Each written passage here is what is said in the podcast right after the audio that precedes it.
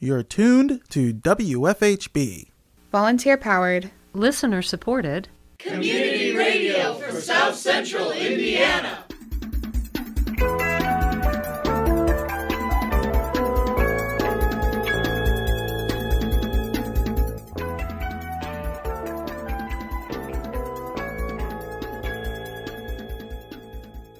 Good afternoon. Reporting remotely for WFHB, this is Kade Young.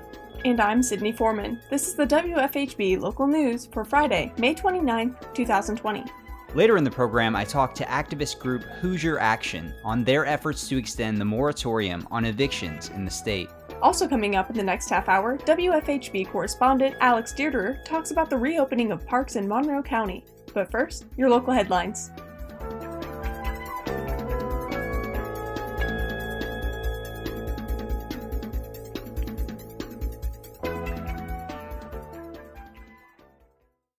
Monroe County Council member Geoff McKim presented cash flow projections for 2020. He spoke about the general fund during their May 26th County Council meeting. He said all miscellaneous collections must be recorded, but some revenue comes irregularly. The first one that, that stood out uh, is the planning, zoning, and building permits and fees.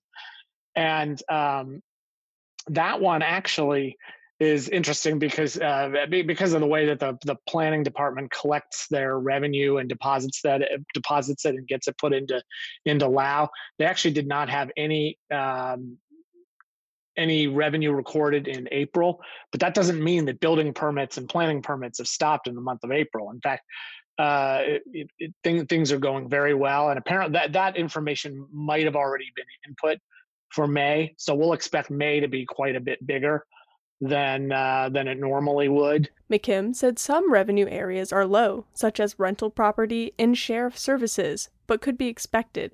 He said some categories are more concerning. Revenue category R414, federal, state, and local reimbursement for services. Um, our miscellaneous revenue projection that went into our budget was 595,000. We've only had approximately $50 in that revenue uh, category so far. So uh, want to look in, in more detail at that. Uh, follow closely. The same thing is with uh, refunds and reimbursements. Um, $630,000 was projected, and we're only at about uh, 33,000, uh, 34,000. McKim said the cash flow is a model of projected monetary amounts, not guarantees. He spoke about differences between the projected 2020 budget and what is happening. What I modeled here was 95% of, so essentially a 5% reduction in, in property tax, uh, representing mainly just people who can't pay uh, or, or, or, won't be able to pay by the end of the year. That may actually be a, a very conservative estimate. We may wind up uh, being closer to 100% by the end of the year. So I, but um, I went with that. And then a 90% um, uh, essentially a 10% reduction in um, in miscellaneous revenue. So where that leaves us is a uh, is an is an operating balance of about 40% of, of ours. So in other words, uh, the cash balance at the end of the year after all the expenses and all of the uh, the revenues, if they come in as projected, then we'll wind up that that represents 40% of the uh, uh, of the budget, which is generally a, which is a very high cash balance. He said the 2020 2021 projection includes a 2% increase in the general fund budget. He said the property tax and LIT funds would see small reductions. County Auditor Cathy Smith said those on unemployment could help make up shortfalls. Uh, many people that are on unemployment are getting an extra $600 a month. Um, that's $2,400 a month that they're not not used to getting. And that money is taxable money. They have to pay federal income tax on it, and they have to pay local income tax on it. And so, um, so that's one percent uh, for everybody that's on um, unemployment. Uh, they're twenty four hundred dollars a month. That's going to go a long way to making up our LIT shortfalls, or at least I hope that it will. Smith said the county would not see that income tax until January. She said more funds are in the rainy day fund than have been in the past three years. Also during the meeting, councilors approved improvements to the Courthouse Alexander Memorial. County Commissioner Julie Thomas said a grant would reimburse the county for about $50,000. We had these general amounts that we put into the bond because some amounts go end up higher, some end up lower, and, and it usually comes out just right. Um, and so we we had a higher number in here because that was the estimate at that time. Also during the meeting, county commissioners requested $1,000 from the Food and Beverage Tax Fund to support local tourism related businesses with grants. Councilors unanimously approved the additional appropriation. Monroe County will deviate from Governor Holcomb's Stage 3 plan as outlined in a county public health order. The only deviation from the state order is to limit the size of mass gatherings to no more than 50 people. According to the health order, face coverings are still strongly recommended when in public. General recommendations were also made in the county health order. This includes maintaining six feet social distance, increasing ventilation of indoor spaces, holding all necessary meetings via telephone or video conference, and several other recommendations to ensure public safety. The order to limit the size of mass gatherings to no more than 50 people goes into effect on June 30th. The Bloomington City Council Administration Committee discussed an amendment of the Bloomington Municipal Code regarding fees for removal and impoundment of towed vehicles. City Attorney Mike Rouker presented the changes during their May 27th meeting. For one, uh, it proposes increasing the total base towing fee that may be charged by an authorized towing service for a public tow from $125 to $135, which is the base fee permis- uh, permitted for uh, private tows, non consensual tows.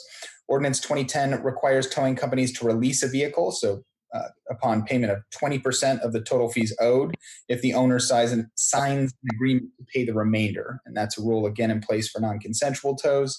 And then Ordinance 2010 clarifies that storage charges may not be assessed uh, against a vehicle until a vehicle has been in storage for at least 24 hours. Again, just bringing the rules for public tows into line with those uh, for private tows. Rouker said updated public tow rules would create a unified set of rules for both public and private tows.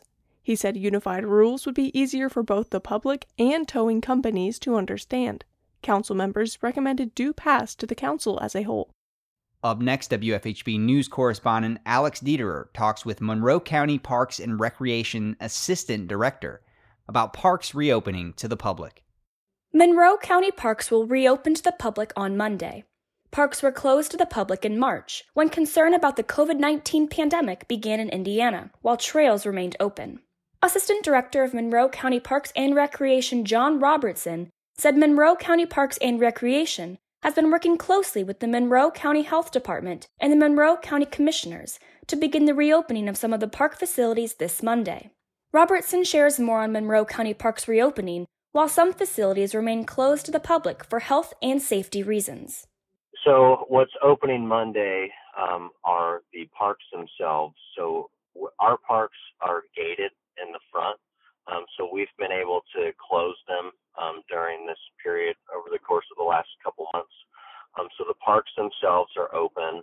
We've got a couple different facilities um, that are membership based. For example, our dog park at Karst Farm Park um, that will be open again. Um, then our garden plots at Will Detmer Park those will be open for our renters as well. And then the the greenways have open the whole time. In addition to keeping some facilities closed to the public, Monroe County Parks and Recreation will also be implementing signage around the parks to ensure the safety of the public. We'll have signage um, near the playgrounds, um, near our entrances um, of the parks, as well as our other, like our auxiliary facilities, like I mentioned, the dog park, uh, the gardens, um, there may be some things uh, specific to those facilities that we ask our, our members to do. Um, but yeah, just where we tend to see more traffic, um, we'll have signs. And then, like I said, at the entrances of the parks as well. As well as staff taking extra measures to keep community members safe and healthy. So, outside of just uh, asking the community to practice um, social distancing. Um, our staff is going to emphasize just cleaning our equipment a little bit more frequently. Um, so disinfecting um, surfaces where people are going to be coming in contact more frequently. Um, that's going to be our priority uh, for maintaining a safer environment. Things like playgrounds and restrooms, um, things of that nature. Um, we're also not opening all of our um, restrooms. We're just keeping it to a minimum. According to the news release, athletic leagues and tournaments and special events have been canceled through June. The following parks and community gardens will reopen Monday Karst Farm Park, Will Detmer Park, Flatwoods Park, Jackson Creek Park, Karst Dog Park, and Will Detmer Gardens. When looking ahead into the future, there are still many unknowns of when all park facilities will be open to the public again. Essentially, what we're doing is we're just trying to do our best in following um, the governor's guidelines and then also working with the health the health department. Um, as you've probably noticed, Monroe County is a little bit further behind um, the state's guidelines or timeline, I should say, um, for for several things. Um, but really, it, it, just depends on how things shake out over the next month or so.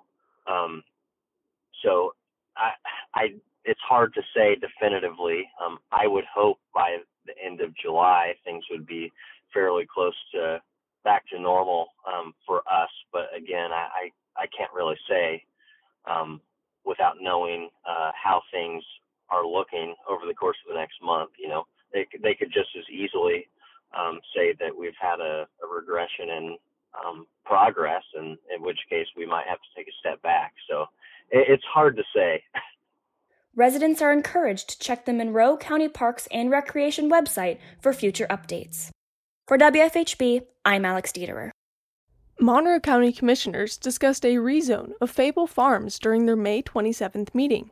Planner Drew Myers said the ordinance would rezone approximately six acres from suburban residential to agriculture rural reserve. He said the rezone is to allow a food production operation and continuation of a composting operation. So the composting operation on the petition site began in 2018 uh, when the petitioners elected to pursue compost facility registration through the Indiana Department of Environmental Management. Uh, the petitioners have filed all necessary paperwork and acquired the appropriate authorizations from IDEM to operate as a compost facility. In December of 2019, the petitioners applied for a building permit application uh, for a um, 1,200 square foot pole barn structure. The zoning inspector inquired about the intended use for the structure, and that's how we came to know about the composting facility uh, on the site. Meyer said a composting facility is not allowed under their current zoning. Commissioner Penny Githens asked Myers about the type of food production the petitioner plans to operate. Um, I'm not 100% sure on that either. Um, I know that they it's very preliminary um, in what they have planned, um, and they have not spoken with planning staff with very many details about uh, what that may entail. Commissioners continued the ordinance until their June 10th meeting. Ivy Tech Bloomington announced plans to revert ownership of the John Waldron Arts Center to the city of Bloomington.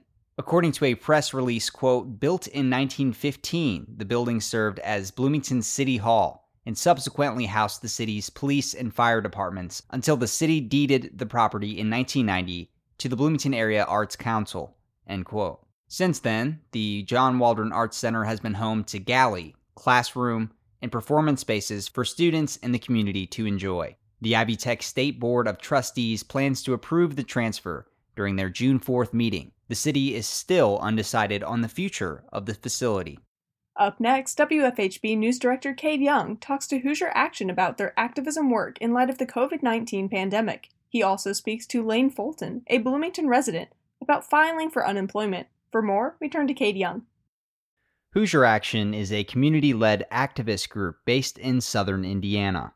According to its website, the group says it is committed to fighting for an Indiana where everyone succeeds. Tracy Hutchings Getz is the communication director at Hoosier Action. She talked to me about some efforts the organization is making to extend the moratorium on evictions in Indiana. Here is that interview. First off, what is the mission of Hoosier Action? We are a grassroots, nonpartisan community organization uh, we are rooted in rural and small town southern Indiana, but we recently expanded statewide, and we are dedicated to improving the lives of everyday Hoosiers by acting together. So, what work have you been doing all across the state of Indiana since the outbreak of the COVID 19 pandemic? Yeah, so normally we knock on doors and hold meetings in person, but since coronavirus hit, we, like so many groups, have moved everything online. Um, so we've held several statewide meetings, uh, briefing calls, we've um, held several trainings. And what we're really dedicated to doing right now is ensuring that every Hoosier has food in their bellies, a roof over their head, and care that they can count on during this crisis and beyond. Um, so we've, like I said, held trainings, statewide meetings, um, and most recently we organized 12 different counties across the state to deliver and organize uh, petitions directed at local officials to prevent evictions during this crisis. Now, the next question is what work have you been doing in Monroe County? Yeah, absolutely. So, um, in Monroe County, um, we pulled together um, about 500 petition signatures, which um, we then delivered uh, via email to um, all of the Bloomington City Council members, to the um, mayor's office, to the county commissioners, and the county council members. And we are now in the process in Monroe County, as in all of these other counties, of setting up meetings with uh, the local officials to whom these petition signatures were addressed um, to really work with them to ensure that nobody loses their home because of a global pandemic. Yeah. So, kind of going into more of that terrain, what demands are Hoosier Action calling upon the state, particularly with the evictions moratorium? Yeah, absolutely. So um, we are calling on the state to continue the evictions moratorium until we have a comprehensive plan in place, as well as a rental assistance program.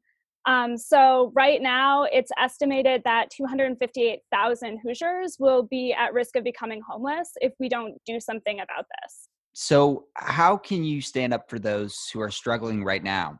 In other words, how are you actively trying to be the voice of the voiceless? Yeah, absolutely. So, um, you know, we organize people to speak for themselves. So, we provide support and training for them to do that. So, um, if you are right now concerned about meeting your rent or concerned about being evicted or threatened of being evicted or losing your small business, we are here for you to help make certain that your voice gets heard and that you advocate both to local officials, to state officials, and to federal officials. Um, so we are working on all three of those levels to really make certain that Hoosier homes and Hoosier families are protected because that's a Hoosier value as far as we're concerned. What has the organization accomplished and how much work is left to go?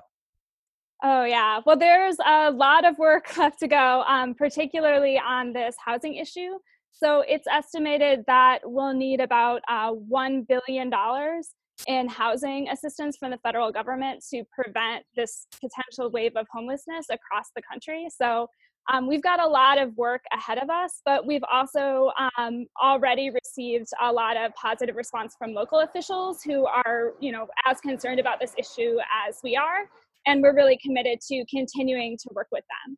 What would you like to see leaders do during this time? Like, what action would you like to see them take?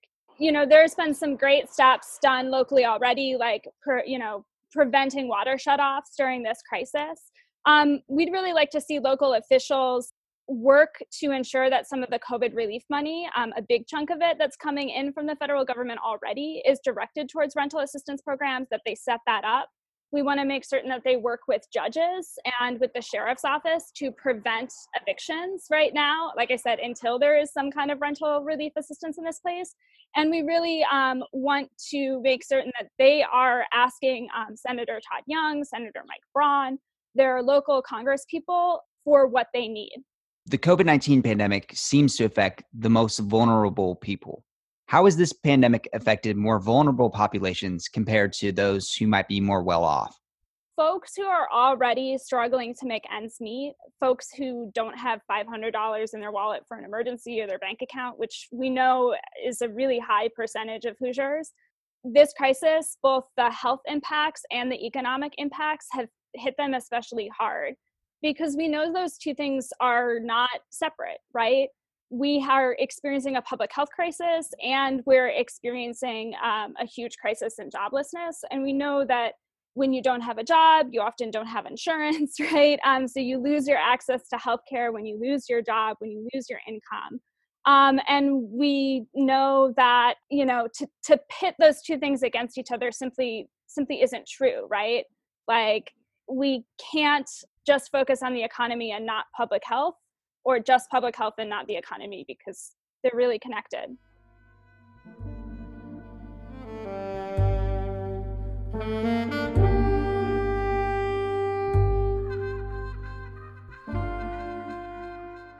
Lane Fulton is a Bloomington resident and volunteer for Hoosier Action. He was furloughed from his job at Panera Bread.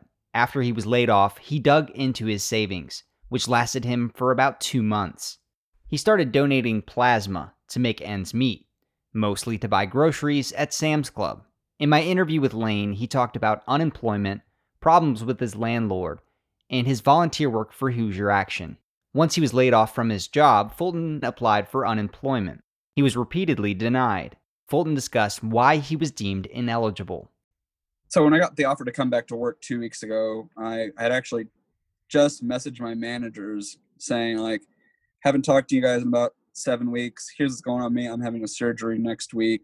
I won't be able to work. I don't know if you're taking people off furlough, but I won't be able to work for probably six or seven more weeks.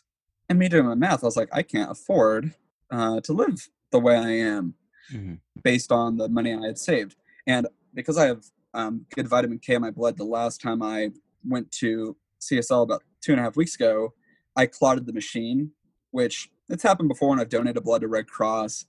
Uh, just good vitamin K can the needles can get clogged. In that particular instance, they weren't able to return my red cells to me, so I can't go back to CSL until July 7th. So that cushion that I had of getting like 300 $400 a month from selling plasma had disappeared. But back to the beginning of the, the furlough, I immediately applied for unemployment with the state.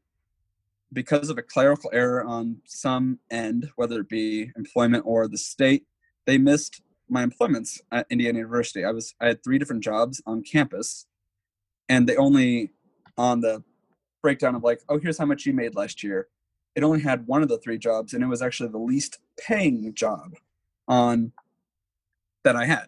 So there's missing several thousands of dollars that I had earned last year. And even just the AGI I had on my taxes I had filed was several thousands off. So that was the first thing. I appealed it and I did the math and I was like, okay, here's what's going on. And the frustrating part for the appeal was the metrics they use are you made there's three parts. You made this much, a minimum of this much last year, which I think the bottom bar is like 12 grand. Said I applied for unemployment insurance in the state of Indiana on 4 6 2020. I was promptly denied coverage. When I say promptly, it was like next day. It's like, nope, denied. Really?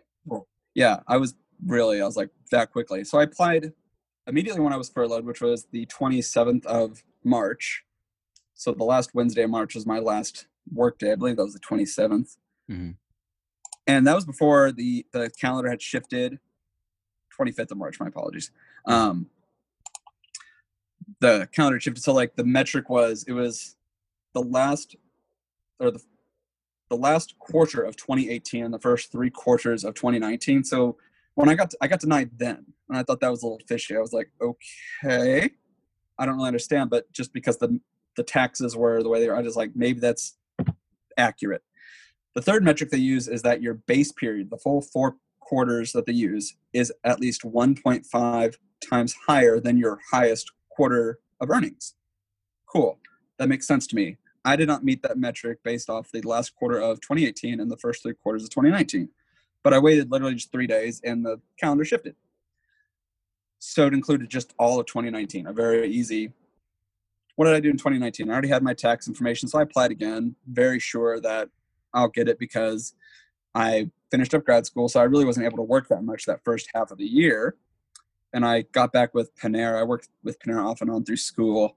I uh, got back with them top of August. So I had August, September, October, November, December of like full time work, earning you know like 500, 600 a week. Mm-hmm.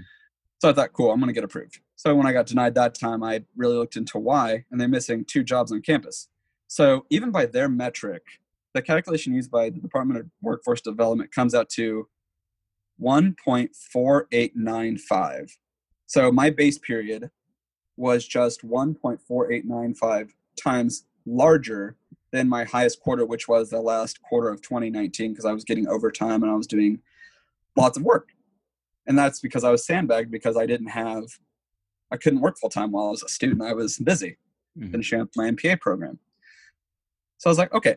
So I said the calculation using my AGI from my taxes became 1.7873, and using just gross income was almost two times the the highest quarter. So I appealed on that big basis, uh, and a couple other reasons, like oh, if I get the unemployment, this was right after the CARES Act was passed.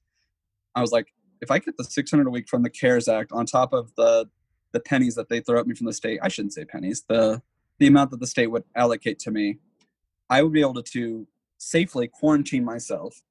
I would be able to not put anyone else at risk as transmitting. I wouldn't have to go back to work. I can stay here, and that really would do wonders for my mental health. It would allow me to keep applying for jobs as I'm getting recensions and offers taken away. I'm able to apply for more full time work so I can give back to society and earn more income and have more taxes for the tax base. I could also buy gift cards to local restaurants so that they have the money on hand now to help get through this this time. I can order food and tip the drivers directly. I can do this and that. I can really help my community with the money coming from the federal funds that have already been allocated. Like I could do that.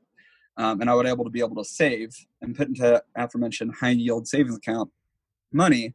So when my pause on my loans comes down, I can really just pay it down continually and really alleviate that stress of student loans.